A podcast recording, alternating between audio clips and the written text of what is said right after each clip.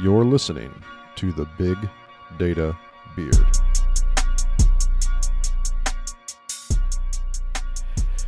Welcome to the Big Data Beard podcast. I'm Brett Roberts, and with me is my buddy Kyle Prinz, and I am super excited to be introducing season seven of the Big Data Beard podcast. You know, Kyle, we've taken a little bit of a hiatus this year. It's been a, A little taken a few months off. Yeah, a few months Yeah. off just to. Um, we're working on some really cool things actually. Like I think there's some st- really cool stuff coming uh, in the next couple months that uh, we're excited to share with you. But we've been focusing on that. But it's time to kick off season seven of the Big Data Beard podcast.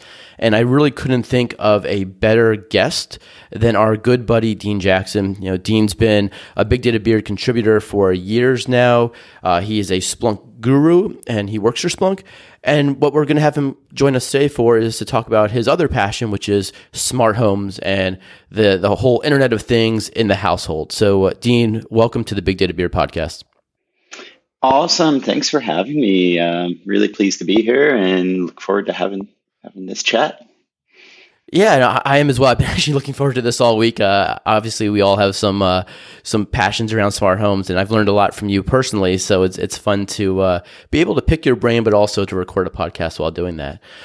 Um, why don't we start off? Just do me a favor. Can you introduce yourself to the audience? Yeah, uh, no worries. Uh, so, Dean Jackson, I am uh, a self-proclaimed Kanazi, uh, so Canadian-born, but uh, living uh, down under. So, I've been here on about ten years now in Australia. Um, split my time between Sydney and now in sunny Brisbane. Um, so. You know, been at Splunk three years. Um, I'm very passionate about that, and um, the other big passion, as you said, is um, anything uh, technical toys to play with at home. I have a big closet full of too many electronic things that you're going to hear about. Um, so it ties nicely into to, to my day job. So um, that's a little bit about myself. Now, have you trademarked that term yet uh, for a T-shirt, or can we can we make a T-shirt about that? Because I think it's a I pretty think good we should. Kanazi. Yeah, It's I, big data beard. Yeah. Yeah, I, I think we should. Um, The other term I use uh, is climate refugee. So, um, so like you know, it's the the Canadian winters just can't do it anymore. So, um, Yeah, you know, yeah, winters yeah. Winter's day here in Brisbane is around twenty two to twenty four Celsius. So it's pretty nice. Yeah, you've really hit the extremes there with Canadian winters and now Queensland summers, man. Uh, there's no midpoint for you, is there? I have a great story on Queensland summers and technology. Awesome. Let's hear it. Oh, Okay, we'll get right into it then. Um, Yeah. So um, my, you know, I moved up here, Brisbane, a couple of years ago. Uh, moved in uh, to a nice house up here, and I had this beautiful little server room in my garage. Like, I guess it was meant for a storage room, but of course became a server room. Has a power panel in it, and um, you know the cable TV comes in for the broadband and all that stuff. So it's got all the ne- necessary bits for. Uh, uh, Mhm. a little mini data center. So it's about two square meters. Um, it gets here in Brisbane, it gets around 35 Celsius in summer with 70 to 90% humidity. So it's pretty, pretty full on tropical. You can imagine a, a room full of uh, electronic technology sitting in my Mhm. garage, the temperature. Well, last summer, uh, I had an overheat event. Um, so um, I had the door open, had some fans going, but it's still overheated, and I lost I lost my firewall. Um, I lost my Synology NAS uh, Oh, man. to heat. Uh, so um, kudos to Synology. Um, I'll, I'll plug them a bit. Uh, it overheated. They replaced the NAS. I moved the drives over, and it all came back online. like all the data was there.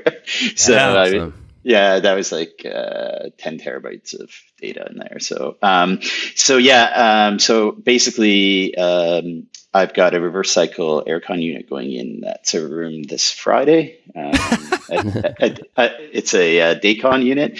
Uh, of course, it's got, uh, which will lead in probably the next topic, it's got Wi Fi control with an API on it. Um, so um, it will link into obviously it's got its own thermostat on it um, but i've got some uh, temperature sensors in the computer room that i'll be able to Mhm. externally monitor the temperature of the room and humidity outside of the aircon unit um, to do things like alerting and possibly automation of shutting down things the next go around. So if I have an issue, i.e., um, maybe the aircon unit has an issue, then I can uh, proactively shut things down to stop those overheat events. By the way, um, the Synology NAS, I looked at the smart uh, statistics of the drives, and the internal drive temperatures hit like 70 or 80 Celsius.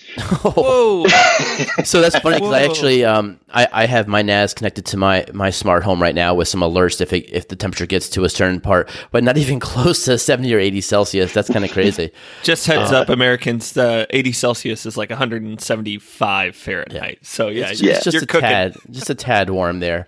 Um, but yeah, I think that's a, that's actually a perfect segue because these are some of the use cases that are extremely uh, important to building out a smart home or you know having a con- connected home that actually provides real world use cases to protect and to, to make your life better. So why don't we just start off by talking a little bit about how you got into the world of the smart home? Yeah, well, part of it's just that that tinkering type of um, you know love of technology and things and building things. So you know that that really got me into it. Um, you know, I was I was a kid who grew up with Lego and, and building things. So anyone who loves Lego probably loves this type of stuff. Um, so you know, like anyone. Um, just starting with the first little bits, and then you kind of get addicted to it. So I started with a few smart outlets, uh, some of the Wi-Fi based ones. Quickly learned that um, you know they weren't the right solution and my wi-fi network was a serious bottleneck and issue for for home automation but that's basically you know sort of where i started uh, and then as as and I know you know this, Brett, um, because of your recent activities. Um, uh, it quickly spirals out of control. Yeah. Yeah, I I also feel that uh, quarantine coupled with the uh, ability to deliver in two days really uh, does make that paycheck go a lot quicker than you had hoped it would. now, uh, what was your what was your first use case for those for those uh, switches? Was it like were you trying to be cheeky with some sort of design, or were you thinking safety, or what? What was kind of the sparking event that you went? Ah, I, I could solve this with home automation. Oh, it's a very simple use case, but very important one. Christmas tree. I knew it. I knew it. That was the same thing we did too. Yes, All I right, think everybody all right. starts there. Yeah, I needed that Yep. Christmas tree to go on, you know, just mm-hmm. around dinner time, go off around Yeah. 11 p.m. at night. There's no sense having it on all night. And uh, then Mhm. expanded to the exterior Christmas lights so that, you know, they're on. And it just keeps going from there. And then you start looking at, well, oh, I get energy data out of this, right? And probably not that Hmm. useful for Christmas lights, but then you think, oh, maybe you know I got a portable aircon unit. I plug it into one, or you know whatever to see, you know what what draw, and then that just literally, uh, no pun intended, draws you in uh, Hey. more. so um, then yeah, so like on that one, uh, I'll I'll go on a tangent here. I just bought, um, and I think we chatted about this previously, Brett. Um, IoTaWatts. Um, they're basically little Mhm. um, home energy monitors, but they use current transformers, uh, so Mhm. CTs. Um, each one supports, I think, 14 channels. Um, so basically, a little box. You plug in the current transformers, uh, which go around power leads. So you can put in your power panel. Um, disclaimer: Don't play in your power panel unless you're an electrician. Yeah. Um, so, uh, but anyways, uh, the current transformers go around the power leads uh, because here in Australia we use a lot of three phase. It supports three phase as well. You just use three, you know, CTs instead of one. So the use case there is obviously high draw uh, circuits in the home. So, like I have a uh, Tesla Model 3. It's got a wall charger. That wall charger is not a smart wall charger, meaning it doesn't expose data. This will expose the data. So three CTs over the three power leads uh, to the wall charger. I'll be able to get that. So that's a work in progress. Uh, So you've you've basically then expanded that first use case, uh, or I would say your use case two of like, hey, I want to see how much energy I can pull, but you've expanded this now to your whole home. Would, would you Yeah. agree with that? Yeah. Yeah, yeah. So basically, the idea there is to try and see where the energy is going in my home uh, to try and use it more intelligently. So, like, I've got uh, it's almost 15 kilowatts of solar panels in the roof. So I want to use that data as well as, or sorry, that energy as well as I can, right? Obviously, pushing into the grid is a good thing in terms of, of you know, feeding green energy back into the grid. But from a, a dollar sense, it's better for me to use that energy than to sell it um, if I need it rather than buying it later. So, you know, charging, obviously charging the car during the day and looking at when, you know, where the power is going to, you know, it's pretty straightforward, a lot of stuff, but it's really nice to have the data. Um, Yeah, super Yeah. small tweaks to optimize. Yeah, totally get it. yeah. So, Yeah. Yeah, no, so- so, uh, yeah. So it, it seems like you obviously started small, started to grow a little bit. When did you start actually trying to turn just one or two devices or, or one or two use cases into a whole connected hub? And, and kind of what was that first technology that you Mm. used to kind of connect all of the different devices? Because I know there's a lot of different things on the market out there. What, what was the first one that you used? Well, I'll start with the low level stuff first. There's two sides of that coin, right? The first side of the coin is, is your network, right? Um, so, like I said, with the Wi Fi switches, I quickly found out that a robust, reliable, fast Wi Fi network is key to any home automation system. Um, so, you know, I was just using one or two access points, um, you know, at the time. I switched to a meshed system um, at that to- time. Uh, I chose uh, Ubiquiti with the UniFi system. There's lots of them out there to choose from that are great. Uh, I choose that one. I chose that one because it it, it was closest to an enterprise like system. Uh, so I had lots of knobs and buttons to turn, um, and has some pretty amazing hardware. So that's another addiction in itself, right? So like I quickly went from a couple access points to eleven. Um, So- I've done the same thing. I uh, I bought the. I've been expanding my Google Wi-Fi mesh network, and then all of a sudden decided to upgrade to the Google Nest. So now in my 1,400 square foot apartment, I have uh, well eight pucks for Google. So um, you're welcome, Google. But yeah, no, I'm with you. That is an obsession in itself. Yeah. So have so having that that solid meshed Wi-Fi network, and the other tip that I that I would have to give is don't use it when you don't have to use it. Right? There's you have to realize there's there's a minimum amount of spectrum there, right? Especially in in the the, the legacy ones like the 2.4 gigahertz. If you don't have to run something on Wi-Fi, don't do it. Right? Cable it. Um, Sonos. Um, you know, I'm a big Sonos user, right? Wherever I can, I Ethernet cable a Sonos speaker, right? Um, it's just better experience. Um, and I have another funny story on that one. I think I told Kyle this one. Um, I bought a, um, and, and this is a good tip for anyone who uses Sonos. Bought a brand new Sonos Beam, which is like the uh, the speaker front of the TV. Plugged it in, works awesome, and I quickly plugged in Ethernet because I thought there's an Ethernet jack behind it, might as well. What I didn't do is disable the Wi-Fi on the Beam. What I didn't know about Sonos is that if you leave the Wi-Fi enabled on and plug in an Ethernet uh, cable, it basically creates something called SonosNet. So it creates its own. It becomes a gateway for its own network, Okay. and then tries to join to other Sonos speakers over Ooh. its own Wi-Fi network. That was all fine until I plugged my second Sonos speaker in over Ethernet. When I did that, about 10, 5 to 10 minutes later, my whole network just came down like horribly slow. Like, you know, my wife was working from home complaining, what's going on? Like things kind of work, but they don't. Classic uh, routing issue. Um, Mhm. What, what, what l- happened that I found out after is when I plugged in the second Sonos speaker, uh, it created a loop in the network. Um, so the SonosNet looped around with my UniFi network. Uh, the spanning tree protocol wasn't set up right. Uh, it really wasn't using spanning tree um, and created a loop. So that's what happens when you get a loop in your network. Uh, so yeah, that was a learning experience.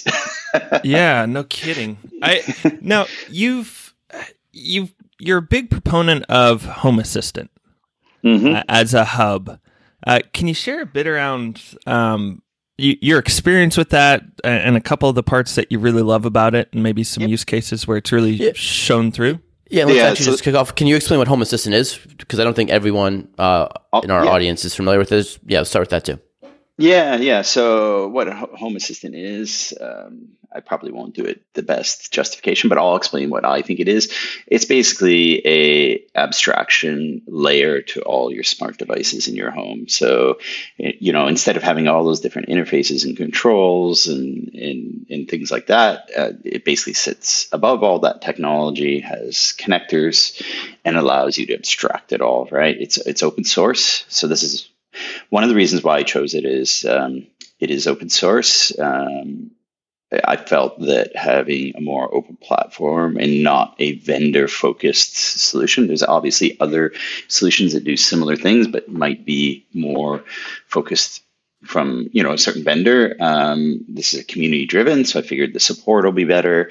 Um, I just loved how it works. It, you know, it's um, very simple configuration files, lots of development, and literally there's a component uh, a component in home assistant is basically like a connector or a module for almost anything you can think of that in the home automation space you know it's it's pretty much all there you know.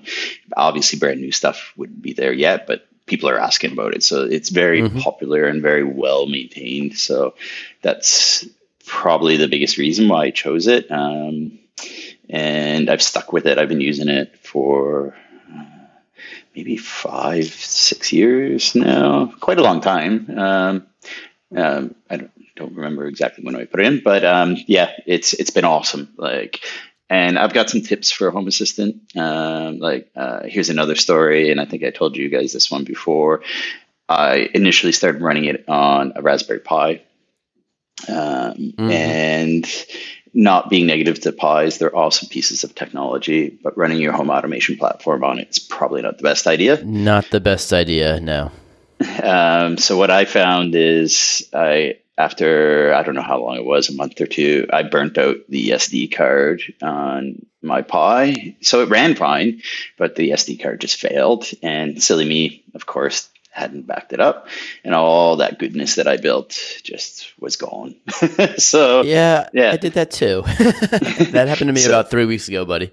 Yeah, so um, so yeah, so no pies. Uh, obviously, there's solutions for pies. Like you can put a hat on it and put for an M2 card, but I went down the road of an Intel NUC. You know, it's still cost effective platform, but can put an M2 proper SSD in it. And that's the other tip I would give is run it.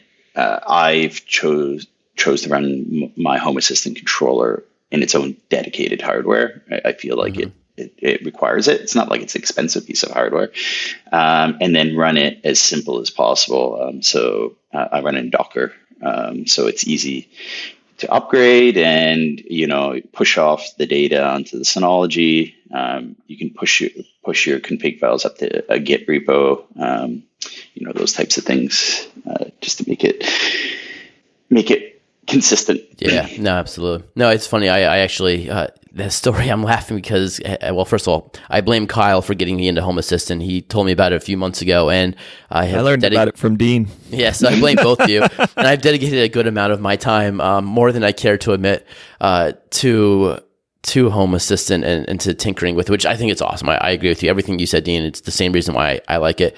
Uh, but you did you did tell me you warned me not to not to uh, put it you rely on an SD card and I burnt it out as well. I did not back it up and I had to recreate everything and I'm using mine on an Intel NUC also. Um, I also I, what I like about Home Assistant, there's a lot of really crazy integrations. I want to hear what's your favorite integration that you have going on right now. Uh, favorite one in home, specifically Home Assistant, or just specifically, you know, it, it, within your smart technology.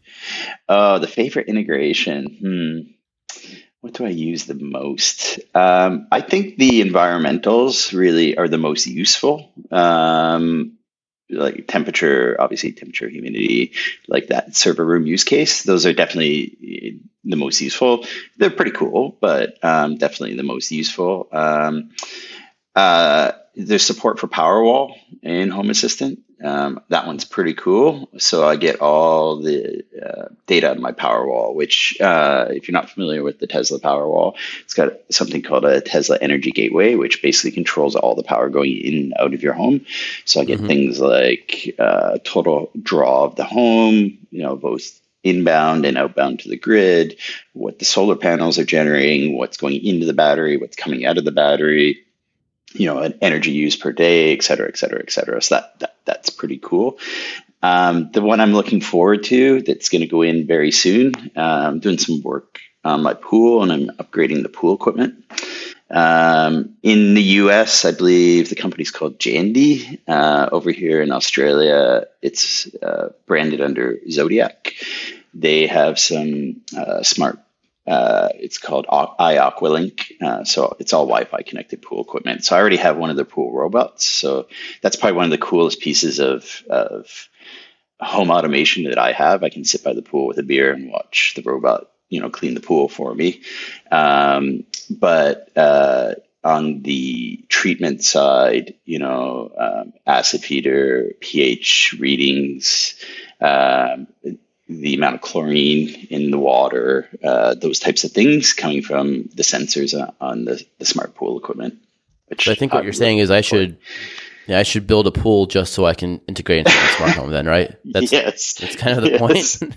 yeah, like w- when I choose technology, and uh, you know, the first thing I look for is first of all, does it have an API on it? Like, can I get the data out of it? Um, and B, does it have a Home Assistant component already? Right? I, I legit look at both of those when I buy some technology. As long as it has an API that ticks the box, if it doesn't have the Home Assistant component, could be made. Um, if it doesn't have an API, if you can't get the data out, uh, it's not going in. so, yeah. So, um, some other things, uh, you know, when I choose technology, um, I've got uh, the four S's that uh, I choose. So obviously the API is the make or break, right? Then I evaluate the technology based on my four S's, right? And these are in uh, in order of importance. So first of all, safety. Um, I don't want mm-hmm. a piece of technology uh, causing a fire in my home. So obviously, if it's something to do with uh, electricity, you know, you know, we're two two forty here. Um, you know, if it's anything to do with that, it's got to be have the right certification, et cetera, et cetera. Um, also, I've moved away from building my own things like. Um, just because of that. Um, I'm not saying it's a bad thing and people can't build safe things.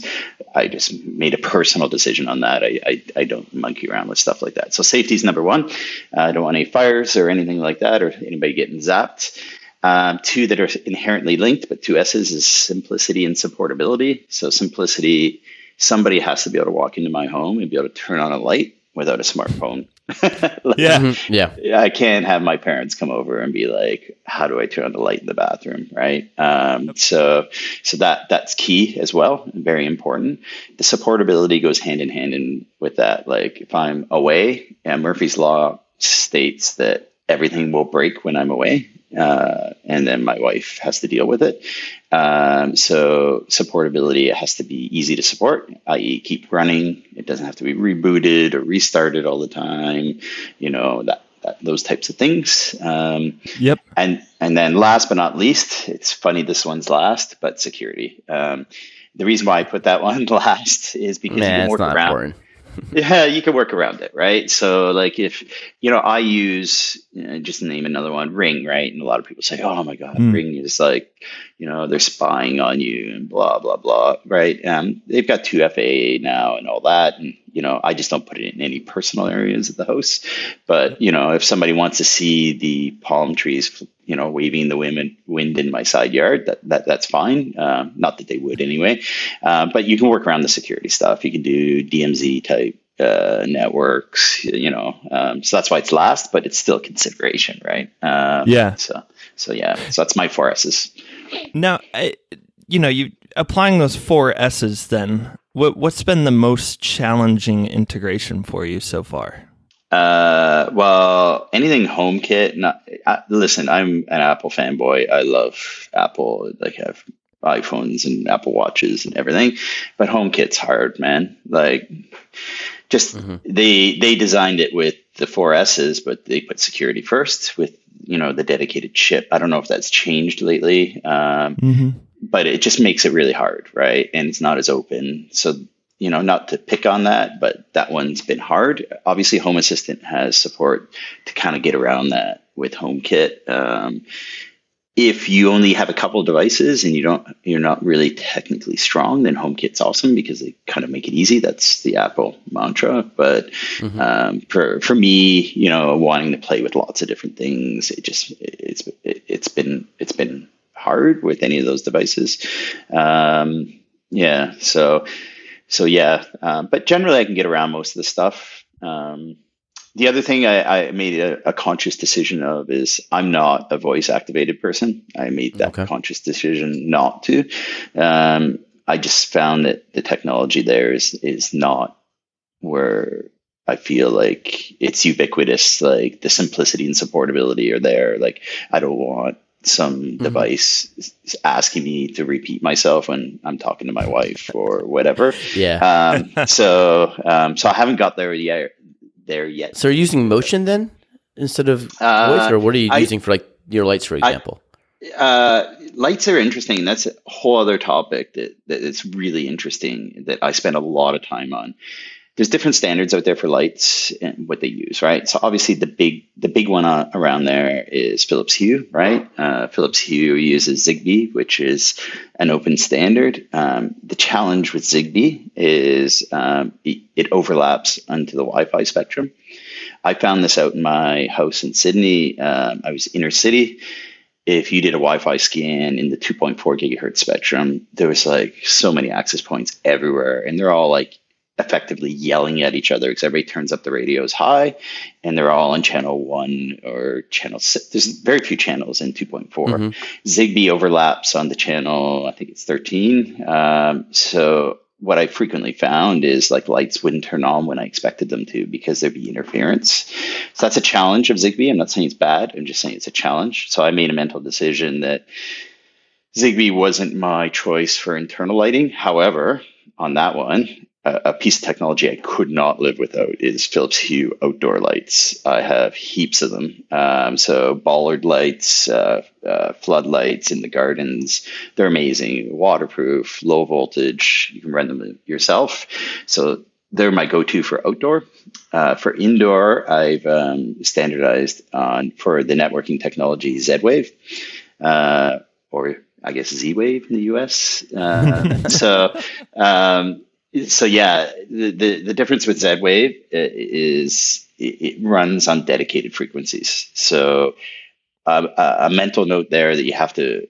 Uh, it's kind of a challenge, but also you have to remember it is every country is different. Um, so like I can't buy a Z Wave device from the US um, mm. because it's on different frequencies than it is here in Australia. In fact, it goes across our mobile cell cellular network. So literally, the ACMA would probably turn up my house because you know I'm, you know, effectively broadcasting on a mobile frequency. Um, so you got to be mindful of that when you buy it. Um, that aside, it's pretty awesome because it's on its own frequencies.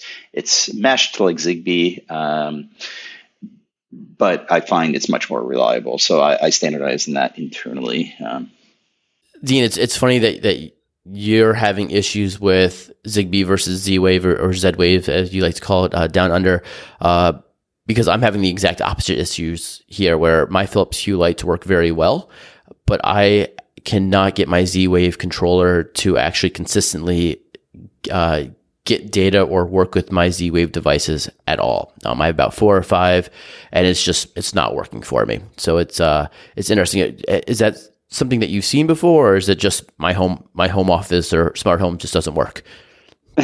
well, it could be the, the frequencies you use over in the U.S. I'm not familiar mm-hmm. uh, uh, which they they may overlap right like mm-hmm. uh, i know some of the garage door type frequencies are similar in some places um, like for the remotes and all that um, but ha- i would suggest on the z-wave side try and go single vendor if you can i don't know if the standards are that well set. Like, um, so I, I, I only use one vendor, Aeotec. Um, so, and I haven't had a problem. I'm not saying they're better than the others, but maybe it's just because I've gone one vendor with it. On the Zigbee side, I'm all Philips Hue, so that that that's uh, easy as well.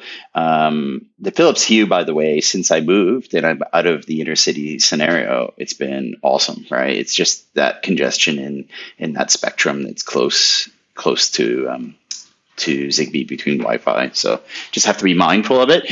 Uh, how you can tune around it is basically move your access points down in the 2.4 gigahertz channels to like one and six if you have Mhm. multiple access points. Keep them away from the higher ones where Zigbee kind of overlaps. Okay. Now, Yeah. Kyle, I know you uh, you've done a lot with uh, smart homes and home automations. What's your favorite uh, integration that you've done with with yours? Uh, yeah, yeah. I, I, I'm a little bit. Uh, I'm I'm a little bit on the bench right now, sitting it out since we're in an apartment right now. Uh, but in the states, um, when we had a house, uh, I actually installed a full irrigation system uh, in my yard. And following Dean's rules too, I I tried to find a uh, irrigation controller that didn't require a cloud subscription because I wanted the irrigation controller to be able to survive uh, or not use or not rely on any cloud instance.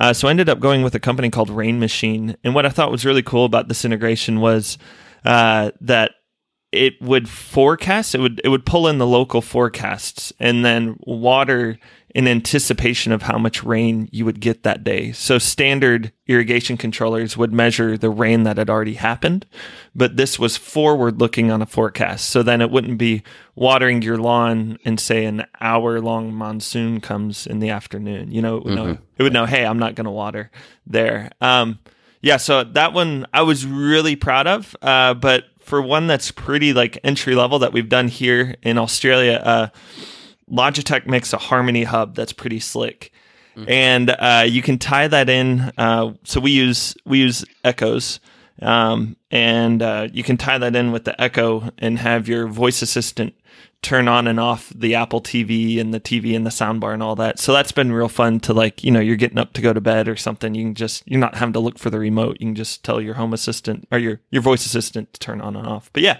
yeah, those are my two. Uh, So- achieving moments. well, it, it makes mo- yeah. Kyle, Yeah, go did ahead. I did I tell you I put in Rain Machine? no, I didn't know that. I did the exact same research. That's too funny. And uh, same criteria. I didn't want cloud uh, control.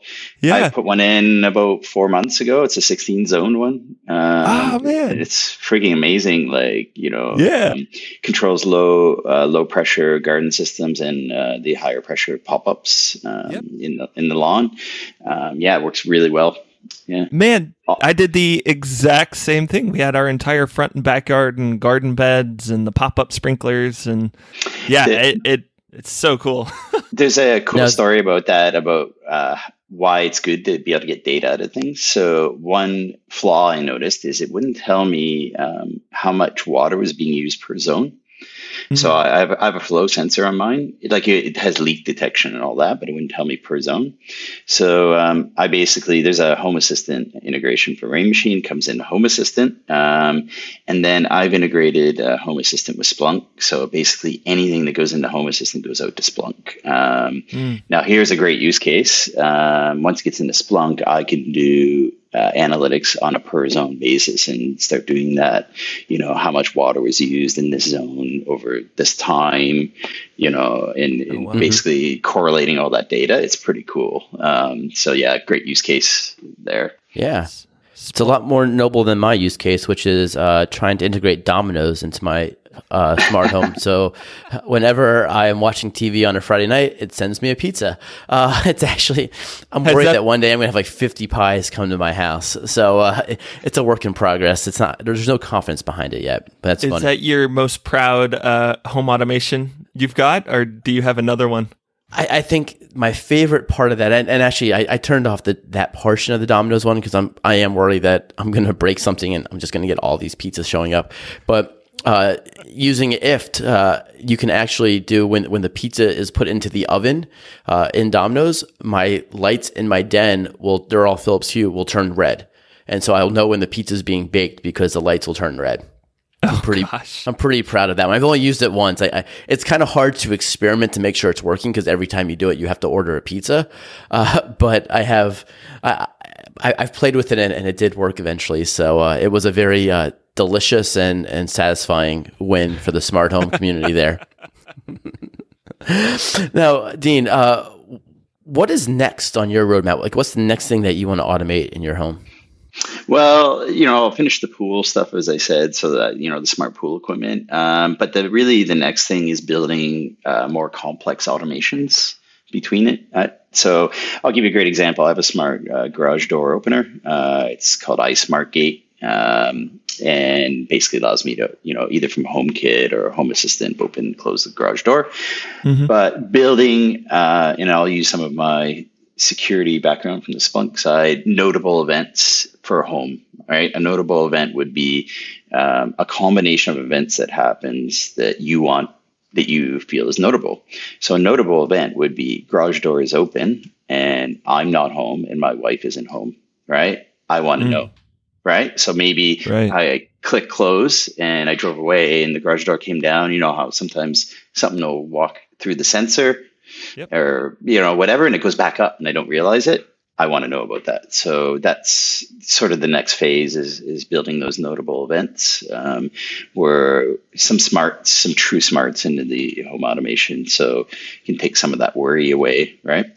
Um, and right. you can do it with all. If you've got all this data, you can do all sorts of really cool things, right? Like looking at power draw or temperatures, or you know, and and how it knows if I'm home is basically, you know, I don't go anywhere without my phone. Um, there's a there's a component for UniFi in um, in Home Assistant, so I can see mm-hmm. if Dean's iPhone is home, right?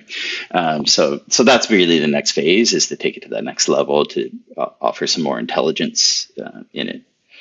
Yeah. Now uh, you've got a pretty complex setup. Like I, I, feel like you've achieved like sensei status of the home automation uh, area. Uh, if, if, for our, cus- our our listeners, what what piece of advice would you give them to get started? Like, so if someone's starting out, what would you? What's your what's your one piece of advice to help them dip their toes into this? I guess you have to, like anything, pick a problem you want to solve. Like my Christmas tree, you know, start that you had the same start. You know, it's you don't want to plug those lights in every night and unplug them. So pick a problem that you want to solve, and you know, try to solve it in the simplest way possible. And I guess back to the network, make sure you have a good Wi-Fi network, whatever you choose, technology you choose. Because if if it sucks, everything else is going to suck on top of right. that, right? So yeah. So yeah, pick a good problem to solve and uh, have fun with it. So um, I guess guess the other tip, and I'll go back to it, is the supportability. If it if it annoys everybody in the household because it breaks all the time, uh, you're not going to get very you're not going to get very far. So that's that's been a big focus of late to try and get get the um, uptime and and and issues uptime up and issues down. Yeah, I'm actually dealing with that issue right now where I started putting Wyze motion sensors in all my rooms as the trigger for lights going on and off at night. Uh, and then they would stop relatively around the time that I go to bed. Uh, but then I realized that two 80 pound chocolate labs will trigger those sensors. And so for a couple nights until I could figure out how to rework it, every couple minutes I would just have the lights going on in my kitchen, my living room, like they were, as they were running around the house while I was trying to sleep. So yeah, supportability and sustainability is uh, important how do you find the latency on those? Because that's you know a lot of the smart lighting with um, mm-hmm. sensors and stuff. You know, a half a second or a second may not seem like a lot, but it is when you walk into a room. Right. It, it's yeah. not even that. It, it is instantaneous. I, I am awesome. blown away with how how great those work, and I'm a huge huge fan of the Wyze motion sensors to the lights. Uh, and then I just started creating um, input booleans in in Home Assistant where if I if it's time for bed, I just say, "Hey, Google, it's bedtime, and that's now enacted, and all the motion sensors no longer trigger the lights. So, uh, really cool. big fan of the, that that product, and that's kind of where I'm going with my smart home now. Well, Dean, it's been so awesome having you on to the Big Data Beard podcast to talk about smart homes and connected devices. It, it's just incredible what you've done uh, with your own home and the experience that you share and, what you uh, give back to the community. Obviously, Kyle and I both kind of got into this because of uh, learning from you. So thank you so much for, for being on the podcast. You know, we got to hear a little bit about what you've done with, with smart home, but we want to learn a little bit more about you personally. So we're going to transition to a portion of our podcast that we like to call rapid fire. We've learned a lot from our guests about big data, but now it's time to get a bit personal in a segment we like to call rapid fire. First question What book would you recommend to our listeners right now? Oh, what book? Oh, I only read PDFs. I can't remember the last time I read a book. Uh, my wife bought me an Elon Musk book that I haven't read yet. So I would probably recommend that because uh, I think he's pretty cool and a great story. So I'd recommend that. But uh, yeah, I'm a PDF kind of guy. So. Okay, so Elon Musk book or technical docos? Yep. yeah. Okay. Second question. Uh, what song would you choose to be your walk-up music for your next speaking engagement? Ooh, what song? Um, Jeez, that these are hard ones, man. Like I have to think about this. We're next level, man. Um, young folks. Young folks. Peter Bjorn. Who is that? I've I, never I, heard of that before. No, I uh, yeah. Yeah. all right. It's all right, just listening suggestion. Okay. Cool. Uh, third question. What TV shows have you been binging on? Ooh, that's a good one. Um, I know this one's been out for a while. I binged on Ozark. Uh, oh. Watched that quite, you know, start to finish. The other one, uh, a bit more edgy. Uh, White Lines. White Lines. I haven't. Uh, I, I, haven't even heard of that one.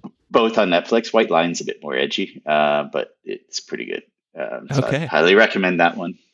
Yeah, I, I I I loved Ozark. Yeah, that was that was great. Um, Okay, so the antithesis to this question then what has been the most productive thing you've done during COVID quarantine? Oh, most productive thing? Probably um, gotten a lot of gardening done. yeah. Uh, so I make a real effort, and Splunk really pushes this with us to take breaks, right? Like mm. um, sitting down in front of Zoom eight hours a day, you know, or 10 hours a day or whatever is just not sustainable.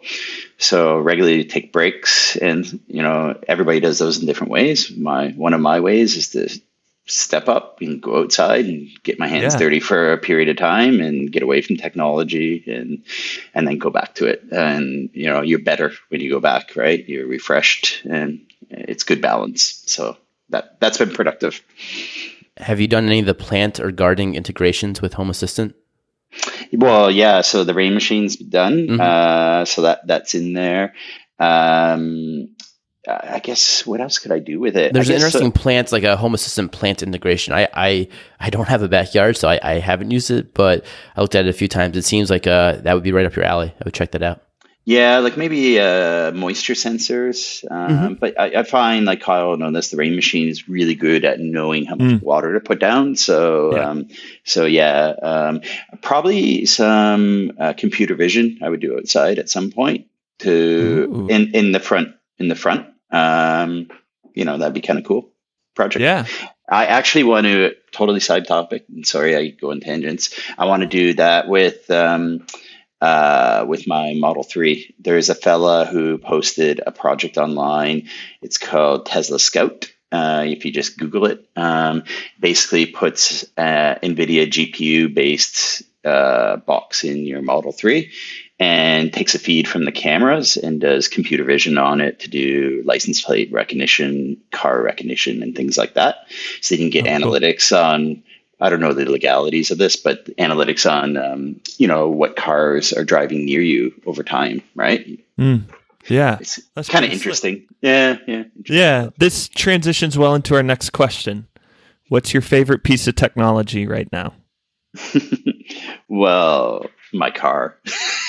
yeah, yeah, by far. First EV ownership by far is my favorite piece of because I would call that that that machine a piece of technology. Oh, it's uh, incredible. Yeah, like it's just amazing. Um, but um, yeah, so the car, and then probably lately the rain machine's been kind of fun. Um, yeah. So because you know this, right? It's just a fun little device to play with. But yeah, definitely the car because it's a data powerhouse. Um, yeah, that thing. we did a uh, a spotlight on Chris Burnham's car uh, out of Birmingham. So he's a IoT specialist at Splunk. Yeah, and uh, he let us test drive his. Uh, Model X last year on the road trip to Conf, and it was it was pretty awesome. So yeah, we uh, we had a blast. Now, actually, that transitions well into the next question. My favorite trip of 2019 was the road trip to Conf that we did. Uh, what was your favorite trip of 2019? Oh well, that was the same trip to uh, go see all my friends. Yeah, to Conf. Um, I always love that event because um, obviously get to see a lot. I've made a lot of friends across the world, um, both through Splunk and through EMC when I worked at EMC, and and you know I just get to catch up. It's awesome, uh, awesome event, and yeah, that that was a great trip, and. Uh, yeah, and what you guys did was amazing. Like, I Oh, thanks. still sticks out. We try and be IoT level cool like Dean Jackson, you know, so we're, we're achieving your status of coolness. Yeah. Final question for you. Where can our audience find you on social? Uh, okay, that's an interesting story. Um, so, in the last couple of years, I've taken a step back from social media. I'm still on social media, but definitely not very active. I made a conscious decision that it was impacting my life too much. Um, you know, I was just spending too much time on it and too much effort and not being in the here and now. Um, so, so probably Twitter is the best um, way to get at me. Like, you, you know, get me on there or LinkedIn as well. I, I kind of maintain those. I'm completely off Facebook. Um, haven't used it in years. Um, so yeah, it's just been a conscious. I feel better for it, and it's just a personal decision. So yeah. Yeah, perfect, man. Awesome. Well, Dean, thank you so much for uh, joining us for episode one of season seven of Big Data Beard. I really appreciate it, and we'll see you later on. Thanks for listening to the Big Data Beard podcast.